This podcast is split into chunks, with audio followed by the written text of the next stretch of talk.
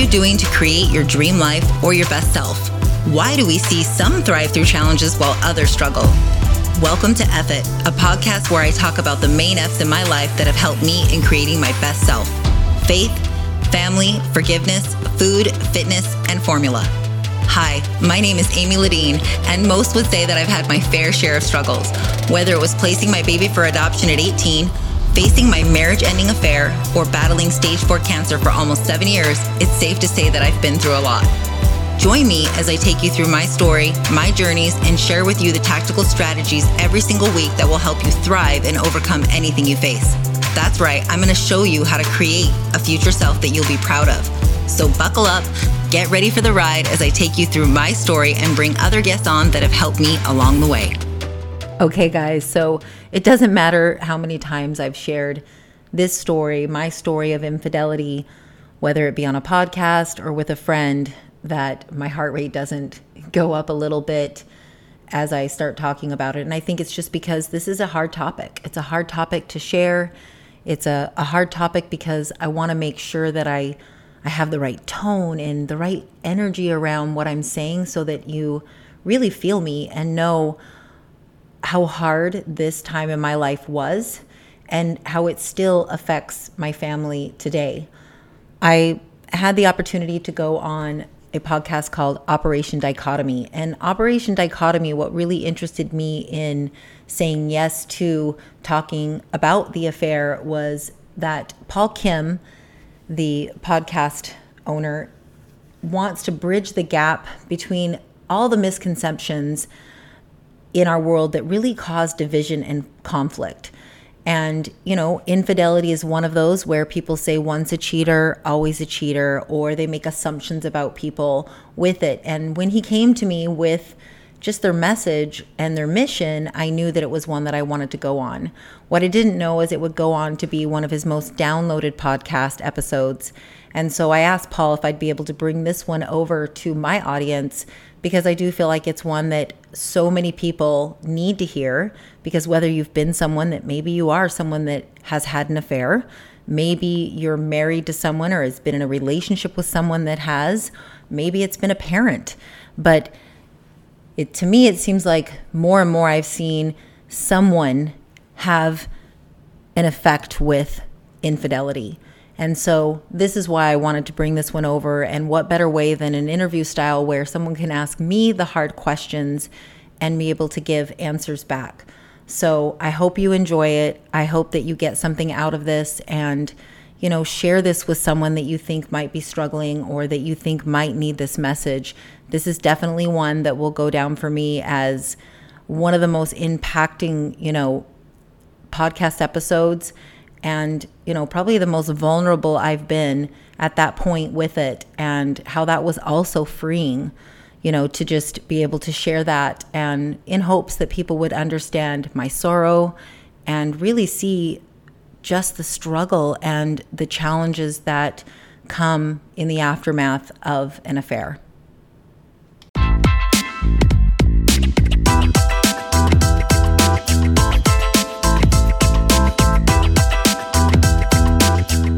Hey everyone, you're listening to Operation Dichotomy. I'm Paul, I'm your host, and we are the bridge between perception and reality.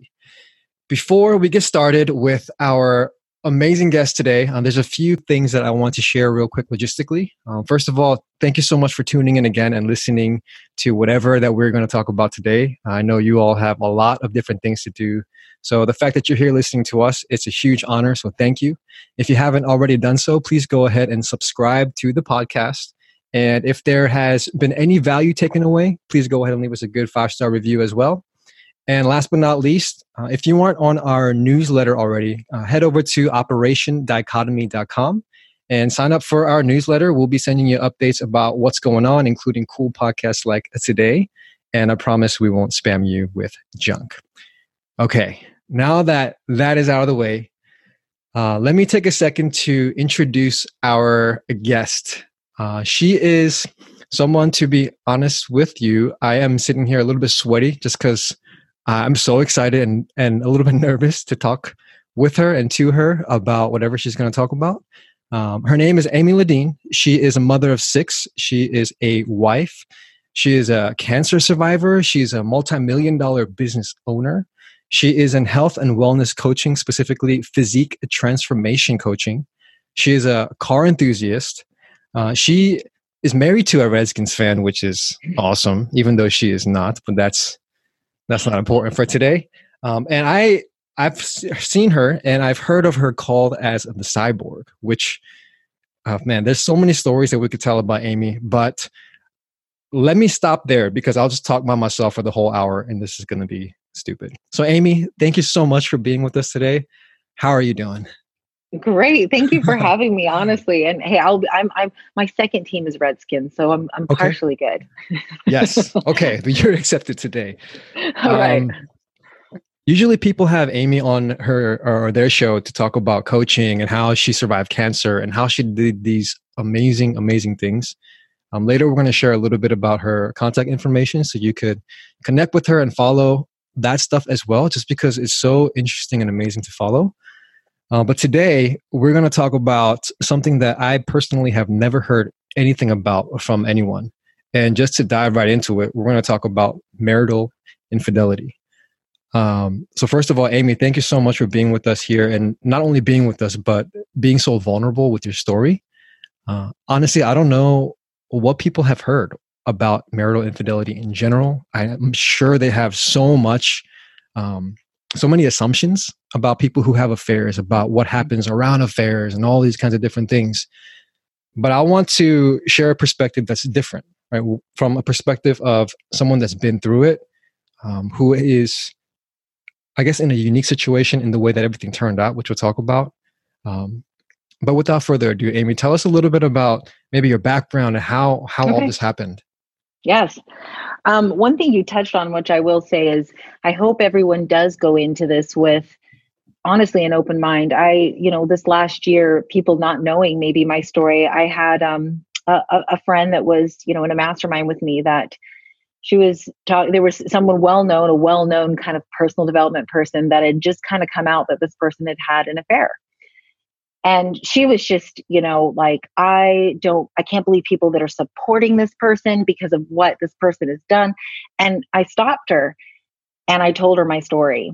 And she immediately felt like she was you know eating a piece of humble pie and it was simply because the person that she sees today is a person that she loves you know? Mm-hmm. and she was so sad that you know because i said to her oh i would have loved to have a friend back in my time to kind of just even just be there for me through the time. And because she was just saying that no one should be supporting this person and she was like wow you know? So i'm glad that we're having this you know it's one of those conversations that it makes me nervous but at the same time you know i know it's important because i don't want people to go down that path that you know i went down.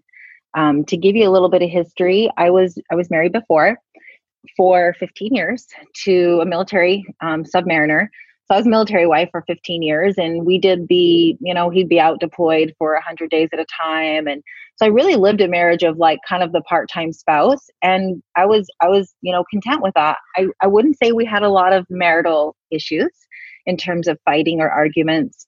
He's a very easygoing. I mean, everyone loves Kevin that meets Kevin and he's just an an easygoing Hawaiian guy.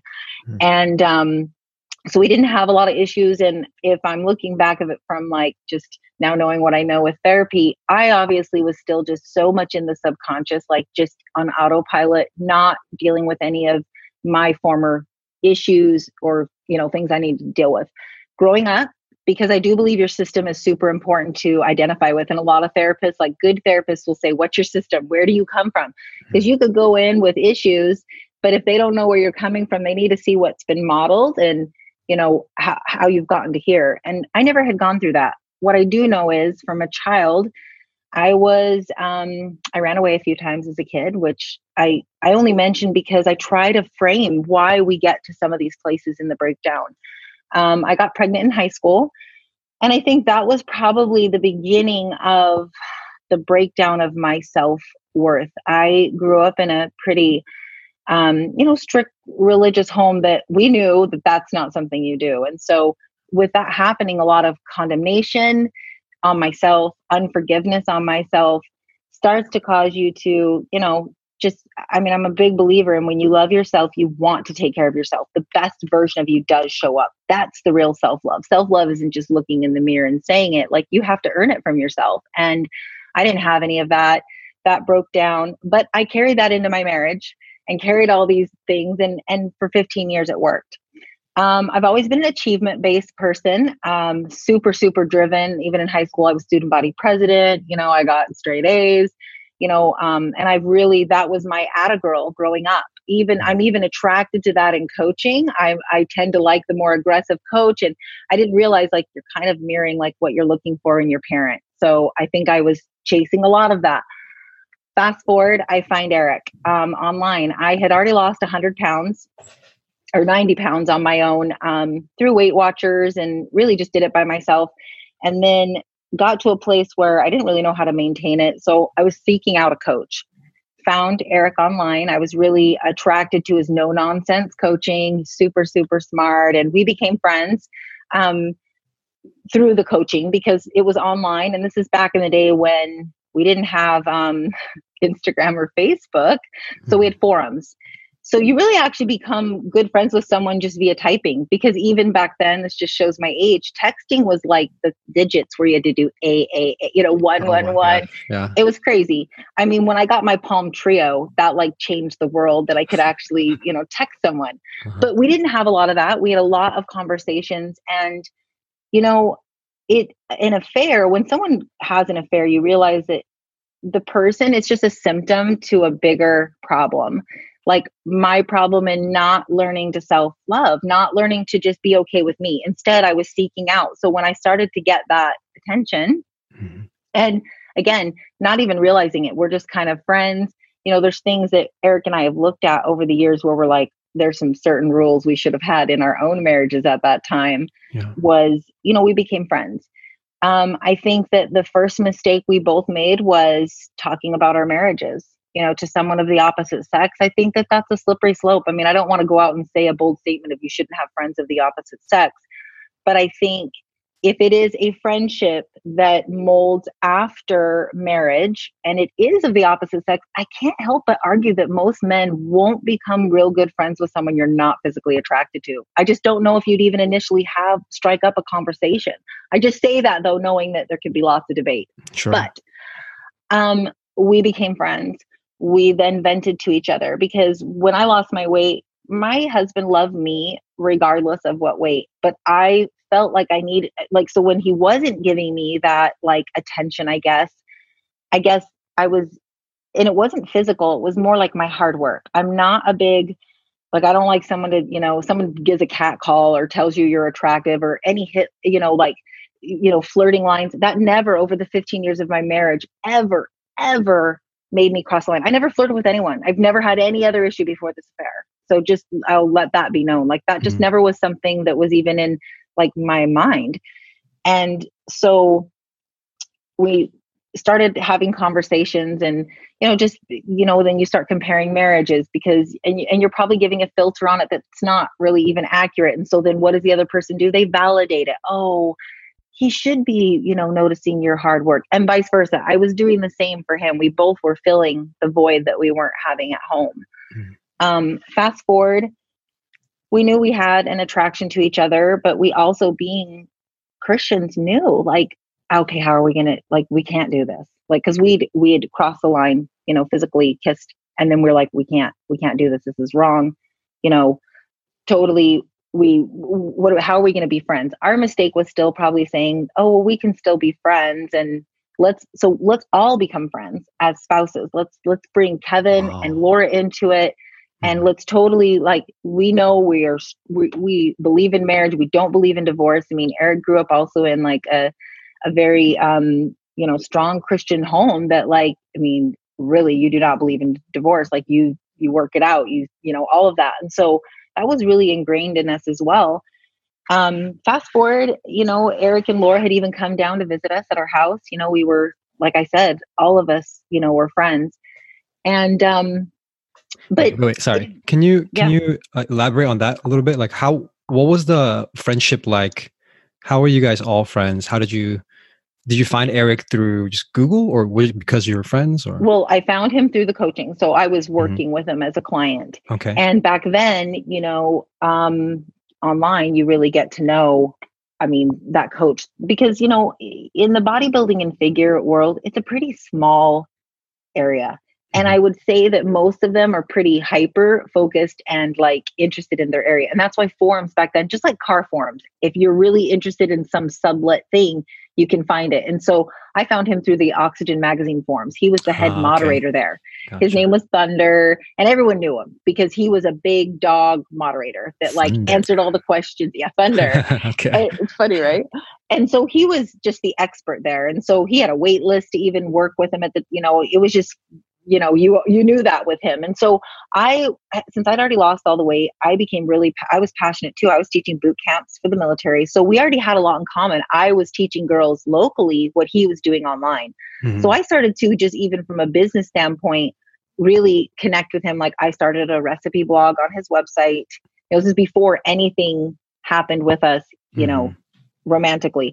I was doing a web you know i did blogging for him um, I helped create what we now have as a business, our food sub calculator. Like I did a lot there. Mm-hmm. And I think because I was achievement based, that was, uh, it was filling a void. I liked feel, being, you know, needed, not in a physical way. Mm-hmm. So, and the reason why I even mention that is sometimes like what we think we're looking, you know, we, we let our guard down. Like if I would have known that, say, that achievement based thing is it, it's something that is like an underlying trigger for me mm-hmm. then I need to be really careful with that and be aware of even like coaching relationships I have because, yeah. you know, they got to be the best, you know, not that Eric wasn't at the best interest for me at the time. I mean, when it was just the professional coaching relationship, you know, so be it. But moving forward, that's how we became, you know, friends. When did Kevin and you said Kevin and Laura, you guys were all friends, right? When did they come into the picture as friends? Um, Eric and Laura decided to come down for Halloween or Thanksgiving one year. We okay. were filming, Eric and I were going to film some stuff for his business together. Mm-hmm. So, like, I was helping with stuff and they came down to visit. And so that was like the first introduction to, you know, Laura. God. And and and and he already knew Kevin because I had gone to a few um, like bodybuilding shows with with Kevin and met and met Eric for the first time. Like we drove to Atlanta and met Eric for the first time in person that year. So he knew him. So so we all knew each other. So that year for Christmas, so this is after we've, you know, we've already had some physical, but we've promised to not do it because we really like the friendship. That's really stupid if I'm being honest, you know. Um, and then fast forward to Christmas, and um, Eric has two tickets to a Redskins game. This is ironic that you're a Redskins. You're really going to die at the irony of this. And um, he wanted to go with, you know, he was like, Laura wasn't a, a football fan. And so she was like, you know, you guys can go. So we went to the game together, which again, that would be red flags for me now. If my husband came home now today and said, Hey, can I go to a mm-hmm. game with so and so of the opposite sex, you know? But I think, you know, again, when you look at the breakdown of a marriage in the past, like, you know, looking in the rearview mirror, you realize there was a breakdown even before that because, you know, Laura allowing to go. And then my husband said, you guys should just stay in a hotel, like totally oh, trusting. Oh, wow. Said, you guys should just stay in a hotel. You're driving up from Virginia Beach. Go ahead and stay in a hotel. Oh, wow.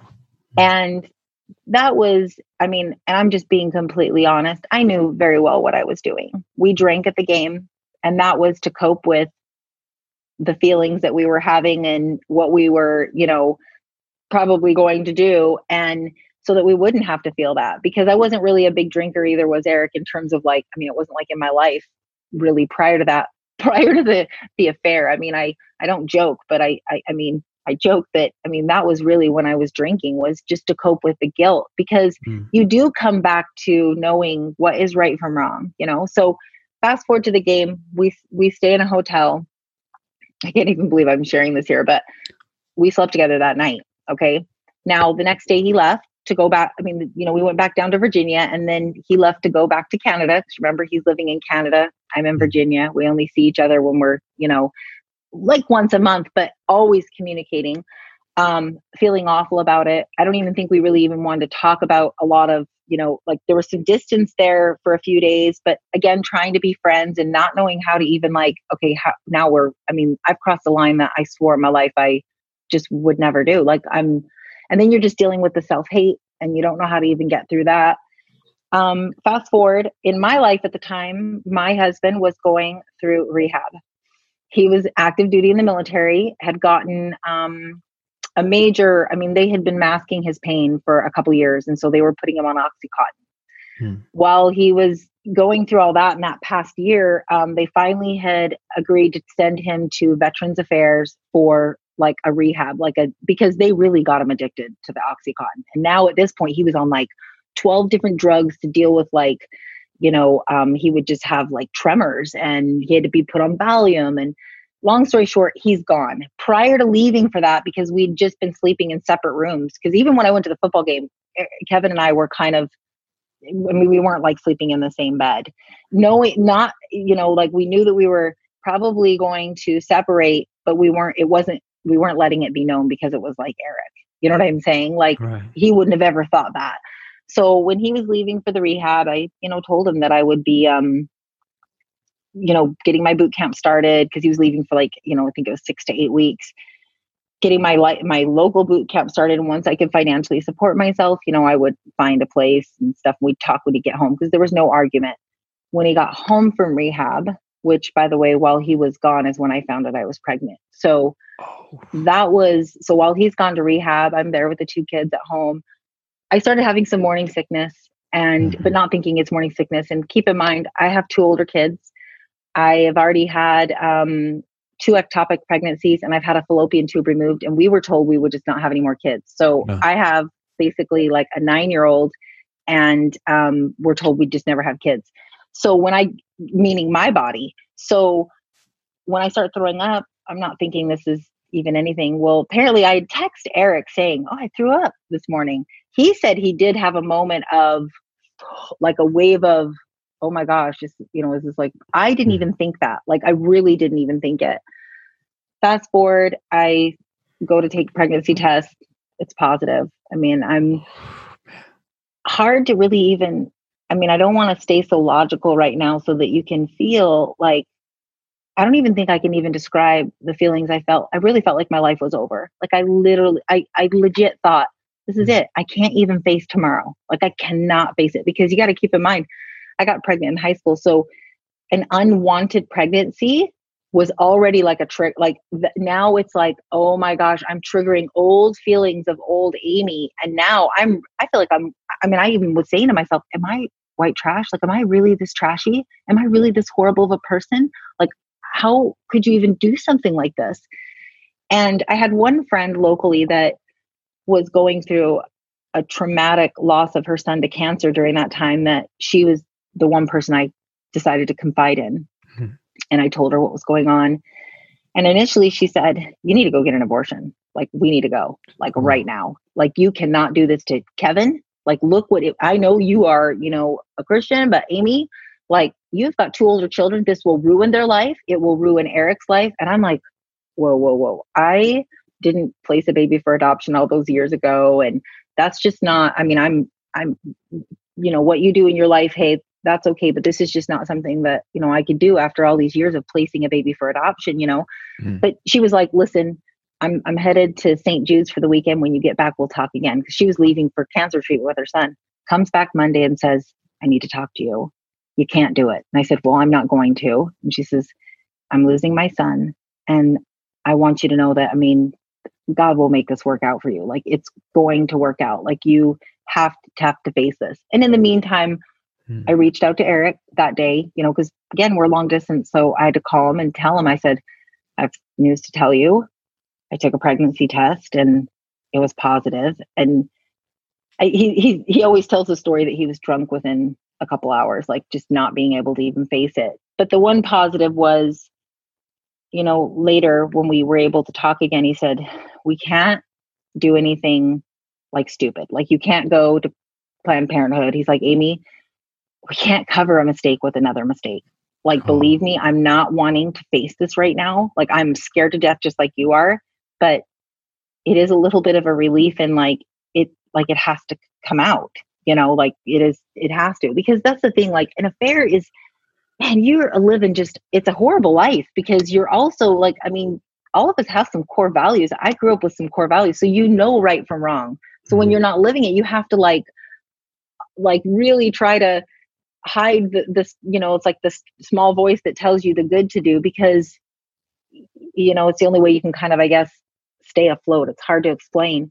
But from there um so when kevin got home from rehab i we both agreed that we would tell our spouses the same night we were scared to death you know we were like we got to tell them the same night because if they contact each other, I don't want Eric, I don't want Kevin to hear it from Laura. Right, right. I don't want Laura to hear it. We didn't know how crazy they would go. You know, you were always thinking worst case scenario, right? Like you just don't know what's going to happen. So he gets home from rehab and Kevin says to me, I'm fine. You know, I want to sit down and have a talk with you. I'm finally ready to commit to the marriage. Oh my gosh. And that just hit me. Like and this is you know because he'd been kind of just checked out like i said for and not that it excuses anything. And so i said i have something to tell you you know and he was surprised that it was i said i'm i've been having an affair. He's like you have? And i'm like yeah it's been going on. And i said it gets worse. I said i'm pregnant. And he's like you know and he's like with who? You know and i told i said eric and he goes like eric eric? You know our eric? You know? Mm and um, he didn't say much you know we um, you know laura she guessed it. She knew you know she said it's it's amy isn't it? You know so she kind of had that feeling but not having her own confidence in herself because we learned this all through like you know i want to have her on my podcast eventually to talk about this is even her own lack of worth didn't allow her to even stand up to Eric in that time and you know what I mean and stand up for herself yeah. and be like I don't want you going to the football game with Amy. I don't want you hanging out, you know. And probably Kevin too to some degree, you know, like mm-hmm. not being able to stand up for certain rules in your marriage. And so you know, from there um it was a really hard pregnancy, you know, a really hard thing on the families because at first we both being like I've been married 15 years. I'm like, we have to at least try and and being in a culture where Kevin was Hawaiian, he was at first initially like, "Hey, I'll raise Leilani. Like I will help raise her," which was amazing. So we started counseling.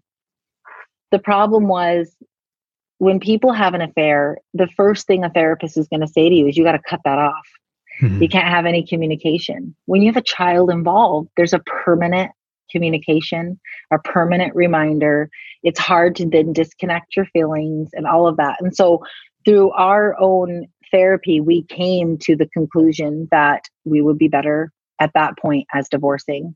You know, that it did it wasn't contingent on on Eric and I didn't want that just for my own personal you know both of us were like we need to make decisions that are just you can't just jump right into another relationship because it's kind of like my whole you know mission right now is if you can't fix yourself, I mean, you're not going to be able to get into relationship and, and, and be a, a positive influence there. And so when you have an affair, think about it, you're both living in a lie. Hmm. You start off a relationship with the crappiest foundation possible. And we knew that. I mean, I looked up stats. I'm like, if we are going to try to make this work, like, we have to change who we are hmm. because these two people don't have any self worth and self respect because people that respect themselves don't have affairs. People that respect themselves don't cheat. They just they just don't. You know, you have that and we need to learn we need to get to the bottom of that for both of us. And so between but Laura was not the same.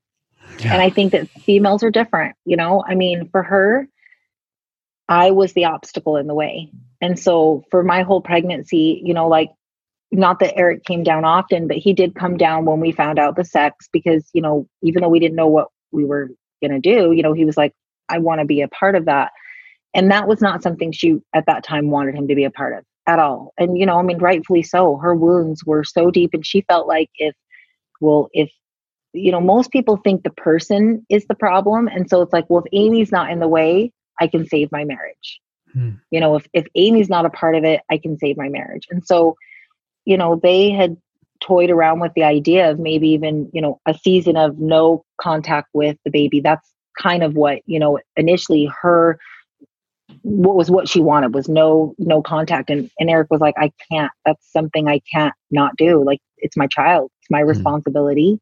I need to be a part of her life. And so they both had to come to that crossroads of she still really did want the marriage and you know i think now fast forward years you know it's been almost 10 years she would say that she wanted it for the sake of the marriage not really that it was it had been broken down years before hmm. but that it's that fear you know of failing and the fear of being alone and you know what's wrong with me because again we always make it about us like right. you know even though you tell the person this has nothing to do with you the person's going yeah right it has everything to do with me you know? And so for her so for that first year um you know he would come like even after i had the baby so after the baby was born and after leilani was born i mean i would say that the days around that were probably the lowest of my life like i thought maybe the pregnancy was bad but no. Having a baby when your life is in shambles essentially because it's like i've got you know an ex-husband that's trying to bring his well, we were still married but like just separated bringing my two older kids to see me at the hospital with a baby that doesn't belong to you. Right. Imagine how hor I mean, I was I just wanted to crawl into a hole. Oh, because he was being such a good person and I was just I didn't feel like I was even worthy of that. You know, I'm like how am I even deserving of you being so amazing right now in a moment, you know? And I think you know, for sorry, I'm getting emotional, but. I think the bottom line with both of them and with even with Eric, the four of us, is we finally decided that we had to put our kids first. And putting your kids first means that their relationship actually comes first. And you learn in the foster care system that, believe it or not, like the first priority when foster children get put up for placement, their first goal as a court system is to keep siblings together because the bond between that blood and sibling is just far too powerful. Like it's more important to do that, you know, and that value on that really mattered to us. I wanted Leilani, I, I knew that Leilani was going to grow up already feeling different. Think about it. She has two older siblings that are, you know, my kids that kind of feel like she broke up the marriage uh-huh. subconsciously. Yeah. Okay. And then you've got two kids in this other marriage, that same thing. Because of you and because of your mommy, meaning me, my family no longer is together. Right. Like that's what the child, you know, in their in their eyes. And so for us, we we dealt with a lot of, you know, for starters, my two kids were older. They were nine and like 12. So they they at least conceptually kind of got it. So Kameli, my she's now turning 17, she did not, she went from loving Eric to not speaking to Eric because in her eyes, you are what stands between my mom and dad. And so, and this again, this is where Kevin is just so amazing. And I just remember this is, for example, when we told the kids that I was pregnant, we waited a few months and then he came to me and he said, I want to be the one to do most of the talking, if you don't mind. And I'm like, that was nice. Why, you know, what are you going to say though? I'm a little nervous. And he goes, yeah. I need to take some of this responsibility. And I go, no, no, no. And he goes, no, I need you to hear me out. I'm doing this not for me. I'm doing this. I mean, I'm doing this for the kids and for you because right now, Amy, is a pivotal moment that your kids could really dislike you and really blame you for a lot of things. Or I can take some of that for you because I see the greater good of your kids loving you. I think you're a good person. Oh my gosh. So he sat down and started the conversation and really took 50% of the responsibility, honestly. He said, It takes two. This didn't happen just with mom's doing. And not that they understood a lot of it, but then even further. So then he did that. And then after I had the baby and Eric had come down one time, Kameli was totally like being silent and not speaking to him. He took her to the side. Kevin did and said, Listen, I have no problem. Like he tried to show that he was fine with Eric. And again, even though he talked to Eric and was like, We are not really fine, but I am doing this for my kids. I am showing them that I'm okay with you because right now she has issues with loyalty and she wants to be loyal to me, but she wants to love you. And I'm okay with that. Like, I need to be okay with that. And that was just him biting the bullet to be the bigger person, just seeing what was more important for our family at the time. Laura, and that was tough. I mean, Laura, that first year, we respected like Alyssa and Christian did not meet Leilani. When she was turning one years old, we really wanted them to meet because we were gonna, you know, it was more about we we tried to because she just wanted to protect even her whole life. She, a lot of her friends didn't know what was going on. She was, you know, everyone everyone takes on shame, even the person that's victimized. She's the victim here, and she took on shame of like, you know, because we all think it's our fault. So a lot of her even like friends didn't even know that she was going through this divorce where there was like a baby involved.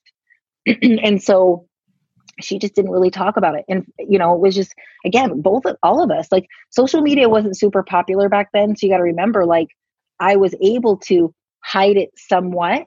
Yeah. But what you know whereas now i mean it would you know be everywhere. And so we kind of protected that. But at the year he finally did put his foot down because she was still having a hard time. And he said listen I don't want you to look back as the mom and your kids ask you, why did you not let us meet our sister?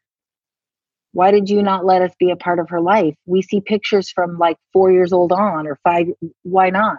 And so that was when she was like, okay. So we met all of us for the first time, the five, my kids, his kids, and Leilani when she turned one at her 1st mm-hmm. birthday.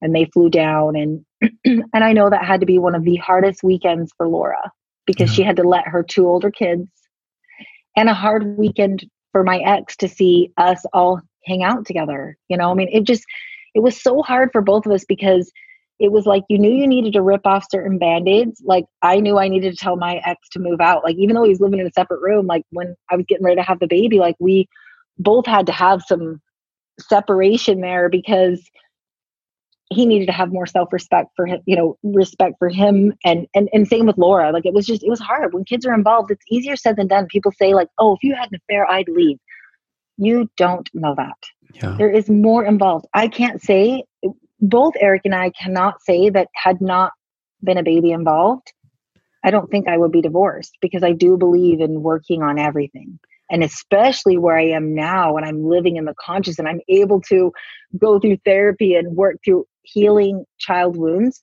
I know I would have been able to make my marriage work. Like I mm. just would have. But that's not, you know, I mean, that's not, not the case for happened, everyone, yeah. right? No, you know, and so it it that's why when people are like, wow, you guys made it work, we're like, you have no idea like where it's been, you know, from then because there's the dynamics. I mean, even a couple years later there's just still wounds now this year we're able to still you know talk about it like on leilani's birthday you know we had my ex here and and laura came to the party and we were sitting around kind of reminiscing about the day and we've never really done that with them because it wasn't really like that was a totally different day for them a day when we're bringing a baby into the world really defined some massive changes for them you know mm-hmm. permanently permanently adding a half brother i mean a half sister you know to christian and alyssa's life and to you know my my two older children and so but we were able to talk about it and it showed us the growth you know yeah. because they were like you know what was what was that like you know going through that because it was a really lonely time. You know outside of him i had one friend that came to the delivery because you know eric was in canada and when i was going to go into labor he was going to travel but we didn't know if he would you know be there. So he did end up making it but after being interrogated through like customs and all that because he he got to the border and decided to you know tell the truth obviously and they're like what's your reason for visit? And he said well my i'm having a baby. My girlfriend's oh, having a oh, baby and then they took him in for questioning because they're thinking like he's a flight risk or something yeah. so he almost didn't make it but you know just that whole you know going through that and then transitioning you know, fast forward, we didn't get together until we were married um, when Leilani was two and a half. So we went through a phase of making sure that we had to start working on ourselves. Mm-hmm. Like you can't, you know, we had to, which it was kind of probably a blessing that he was living distant. You know, I I was a single mom, you know, for that two and a half years, you know, dating him, but really like needing to focus on the breakdown of I, I didn't want to repeat that you know i don't want to have because it was a blind spot that i mean i promised my whole life that that was not something i would do. I, I watched my dad have an affair and so that's why it made it even harder for me to understand why i do it i watched my family fall apart literally and so you would think that that would just be ingrained to be you know, so scary. Ironically enough, Eric's father also had two affairs that he mm. remembered seeing. I think I was kind of still too young to really even understand what was going on in my parents' dynamic, other than them coming to us and saying, you know, we were divorcing. But in Eric's case, he did see that between his parents. And, you know, it's it's not fascinating in a positive way. It's fascinating in that you can watch something like that and still go down a life of repeating that, you know, or having that behavior in your life, you know. Yeah. And so we're really honest with our kids because our our young ones were really young when we got together and those questions will come up. Why, you know, what happened to you and mom, you know, especially for like his little, you know, Christian and Alyssa, you know, they don't really remember that life, but there there are lots of questions around, you know, what made the marriage break down, you know. And at the same time, my older kids being able to see the happiness that Eric brings for me. You know, I it, coming full circle and my daughter saying, you know, I know we we love dad and we, you know, but I'm happy to see you so happy with with Eric and you guys seem like you're just so great together. And Laura saying that to me a couple years ago, her and I, you know, having a, a serious heart to heart. And she said, I have to say something that I didn't think I'd ever say, which was, I think you guys are great for each other. She's like, you bring out the best wow. in Eric. She's like, he really wants to be a better person. She's like, he didn't really strive, like, he he didn't try to be better for me you know mm-hmm. like eric is trying to be a better himself you know wants mm-hmm. to level up because of that and and that you know felt really good to hear you know but still reminding her it had nothing to do with you. I think it's so important for people to remember that it really has nothing to do with your partner. Like it mm-hmm. not a 50-50 it's the breakdown in you in you know. Oh man. Okay hold on hold on. There oh man. There's so much i know. that I, I couldn't i couldn't i didn't even want to stop you so i didn't. Um but there are a couple things that i just want to reemphasize that you said that I think are important for listeners to know. Uh, one thing was that when you describe some of your background and what had happened before the affair itself, it it kind of goes against what the stereotypical oh this person has affairs is right like we totally. we as a society i'll just speak from my perspective as someone who lives in a bubble sometimes that you know you think oh this is a, a, woman and a man who who have habits of being flirtatious or who have habits of doing bad things or or whatever you don't you don't think they will grow up in a quote unquote christian background and it's and i guess this links to the second thing is that the i think you said the affair it was a symptom to a bigger issue right mm-hmm. it's that's the result and that's that's where the mistake happened but there was so much going on in your life and probably eric's life as well that led you to this point of of brokenness that allowed you to I don't want to say allow, but that put you in a position where you're more susceptible to making that mistake. Totally. And I think it's again, it's it's so important for people to know because when when we see or hear about affairs, we automatically think kind of like what you said in the beginning. Um, actually, I don't know if we said it on the call or if we said it before the call, but you're the the person I'm trying to be anonymous here. The person who uh, almost jumped to the conclusion of ostracizing someone who had an affair because they just mm-hmm. assumed all these things. Totally. Some of it may be true, but some of it may be completely off base. And I think talking to you and hearing from your perspective of all the things that you just shared, it's, I mean, there are multiple moments I literally stopped breathing because I was like, oh my gosh, like that's, that's not something that I expected. And I want to turn this a little bit because I feel like your story ended up the best possible way it could. And totally. That goes to say a lot about you and Eric, but also says a lot about Christian and Laura. So could you elaborate that a little bit? Yeah, I mean, I would say that they were the game changers because I've met other people that have had struggles and they're like, man, my ex is not like yours. They're not really cooperating here, you know, in terms of like for the greater good. Like, let's say there's already been like a breakdown or a divorce and there's a remarriage you don't you even see like even if i mean we're doubly lucky because our affair like our affair together is what created the divorce and they're still positive you meet people that let's say they got divorced from an affair they end up meeting someone else completely separate that they remarry and they still have issues with like exes and connecting so like we are really lucky and i think it was i mean we had to sit down and we really had to you know, say, okay, what is the primary goal here? If the primary goal is our children feeling loved and feeling safe, then it's we all have to get along. Like we just, it, it can't be a, negoti- a negotiable thing. And it was mm. sometimes really calling each other out on those things, you know, and like in times where maybe Laura wasn't putting the kids first because it's it's power it's control you know like maybe it's not you know i mean even with my kids the older they've gotten like eric you know kevin and i have a, a deal where we let the kids make some of those decisions instead of pulling the power trip of well it's not you know your weekend or it's not your time you know meaning kids come first so in the divorce the kids had to come first and that is why say kevin allowed me to move up here was because he was like I think all of our children being together matters the most. And so I'm going to allow you, you know, to take them. But it's not always the case. And I've met lots of people that it isn't that way. And I think it first starts then with you because while I can't control Laura and I can't control Kevin, we had to show as much effort in making things better for them just because we were, I mean, they were the victims in this situation. Right. And so part of it was allowing them to have certain, you know, guidelines and rules that we, you know, had to follow with the kids and making sure that we have conversations all together with them. Like, you know, we didn't want to discuss certain things about the divorce that we didn't, you know, first talk with them about, right?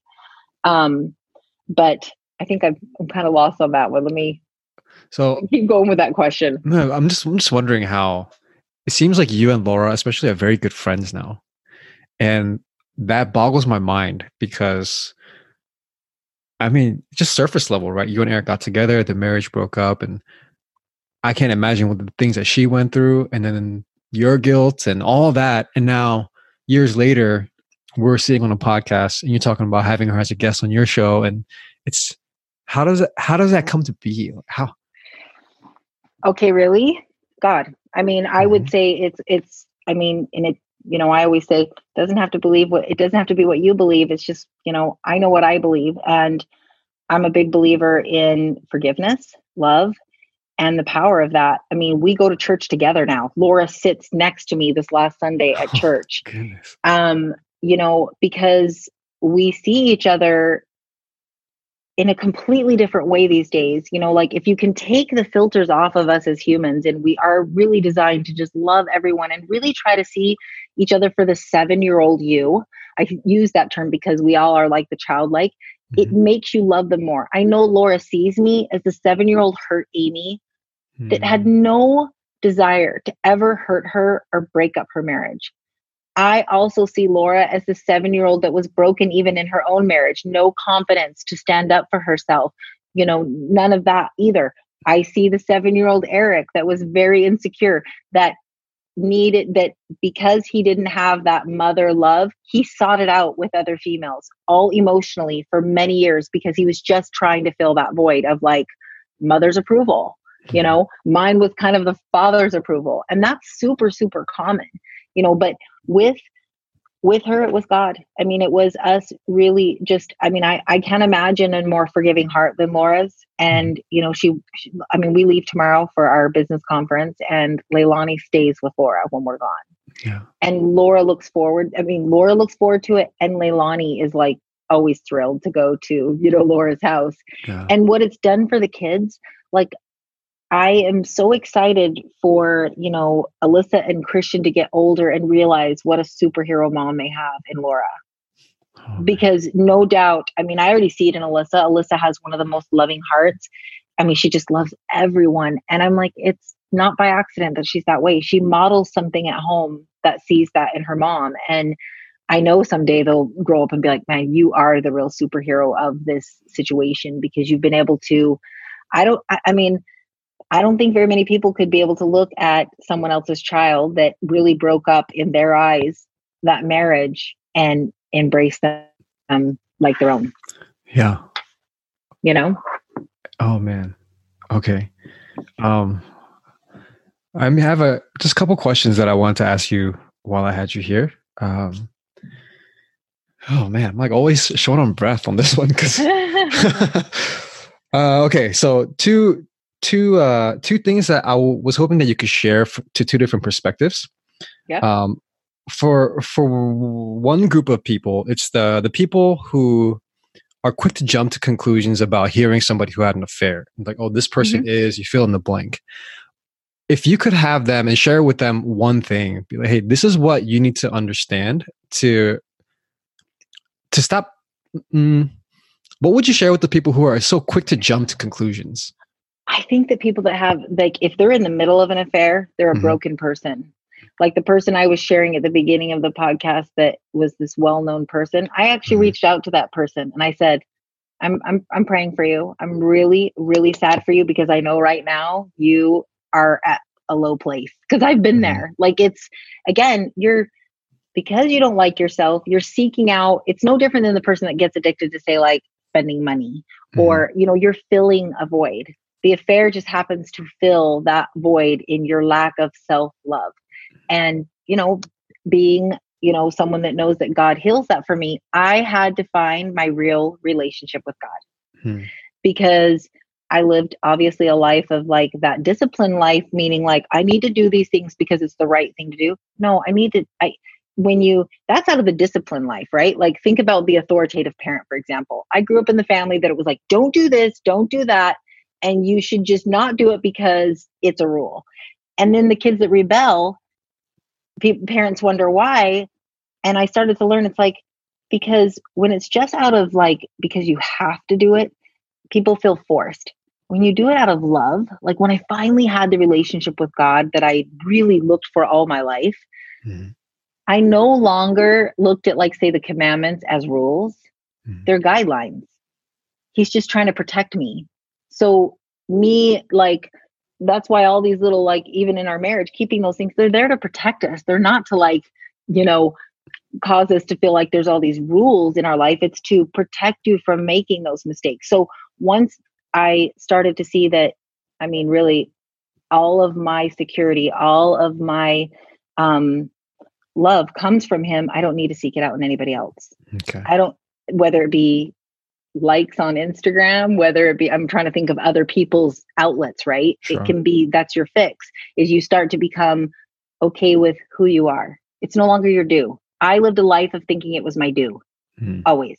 And so I guess that kind of attracted me into it at that point. But mm. I think the biggest stigma is you think that they're okay. I think people really thought at the time, there was someone that actually wrote a blog post about us at the time that said, adulterers make ugly babies. And it was like a picture, it was really terrible. Like we had some really crazy people, you know, that really hated on us because we were public. You know, I mean, Eric had a big online business. Mm-hmm. I had curls and way, like we were, you know, well known in that. And so when that all came out, I mean, there were a lot of we lost business. We lost, you know, people didn't, you know, agree with us. I respected that. I even said to clients that I can understand if you don't want to work with me. I hope you know my skill set is not any different, mm-hmm. but I can appreciate, you know, they don't want to really do that. What people don't see though is the person that's had the affair, there's nothing you can do or say that's going to make them feel worse about themselves. Mm. Like I literally wanted to crawl and, you know, I mean, I, I can't say I wanted to kill myself, but there's definitely times where you're like, I don't want to wake up tomorrow. Mm-hmm. Like I don't, I don't want to be here. And so I think the biggest stigma is people think that they're just getting away with something. Mm-hmm. And really, I mean, they're not. They're they're they're in their own turmoil. You may not see it. They may even mask it with cars and money and all the other things but it's again it's just a symptom to the bigger like they don't accept themselves hmm. you know it's the brokenness okay yeah so it's it's more about the people being broken not the necessary again the action is a big mistake sure and we understand that from this perspective but at the same time this the the deeper issue is the brokenness and that's what we need to understand as quote unquote onlookers instead of writing stupid articles on blogs he, exactly. Yeah. It is. The, uh, it, it, hmm? And just the stigma. I mean, you know, I remember telling people like kind of nervous to say that, you know, I'd had a fair an affair and because it is something that we I, I think we have made the stigma that people can't change. Mm. I mean, hmm. just in general in mental health, I think it's super important that we I mean, I'm I'm guilty of that too, that I I've labeled myself that way, hence me sometimes being afraid of sharing it. And that's just such a it's a terrible way to live if we don't ever feel like we can grow it's like the person that's been incarcerated are they forever labeled that they can't ever be trustworthy i know a couple arete men that are yeah. incredible incredible humans that i would be sad that they have to still put 10 20 years later on an application if they were a, a felon you know mm-hmm. what i mean mm-hmm. like it's something that we carry so much that you know not really fair yeah, that's a false judgment that people make all the time. Right. Shouldn't be there. And same and, and same with the affair. It'd be like, oh, sure, you know, that was yeah. just you know, they're they got away with something. So much fun for them. Yeah. If they only knew. The the other side was uh for someone who may be struggling right now, um in I don't want to say pre-affair per se, but like, you know, they have brokenness, they have self-worth issues. Um, what would be your advice for them in terms of I'm in this tough situation. I I may be headed down that road I don't want to be at. What do I do? What do I not do?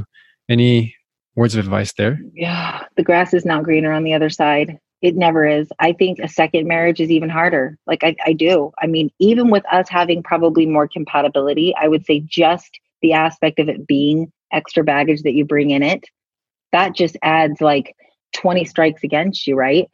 But the big thing is if you're thinking it's it's not the solution. I had a friend that actually came to me, you know, years ago after my affair. She was in the middle, you know, of an affair. She came oh. to me thinking, and we hadn't talked in like maybe several years, but she saw that I'd had a baby and reached out, and you know, I'd I'd said to her, run, run away from the affair and commit to your marriage. Like you owe it to at least your marriage. Like to give it say 90 days of no contact with that other person like i would have and if i wouldn't have gone through the counseling with kevin back then when i got pregnant i would have never forgive myself simply because i feel like you should at least exhaust everything to try to work it out you know i don't think that children are a reason your only reason to stay? Are they a reason? Sure a reason but they should not be the reason you stay. Mm-hmm. because if that becomes your reason you'll have all sorts of other issues that will come into the marriage you know? Mm-hmm. so if you're on the fence or if you've been i mean one i don't think that you should be close close with someone of the opposite sex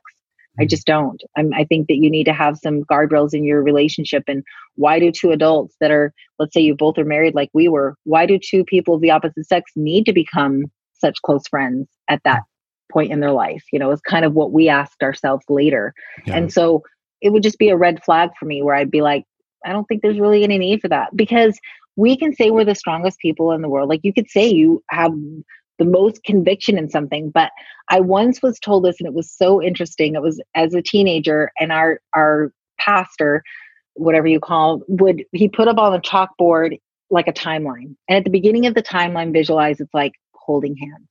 And then a little further, it says kissing. Back then, they called it necking, petting. Mm-hmm and then like sex, right? And so the timeline goes down. And he says, Okay, guys, I'm going to put my chalk up here. Let me know when to stop. You tell me when to stop. So he's kind of going slow to holding hands. So no one said stop. But once he got to like necking, petting, he just flew it off the board, right? Uh-huh. And we go, we go, stop, stop, stop. And he goes, I did.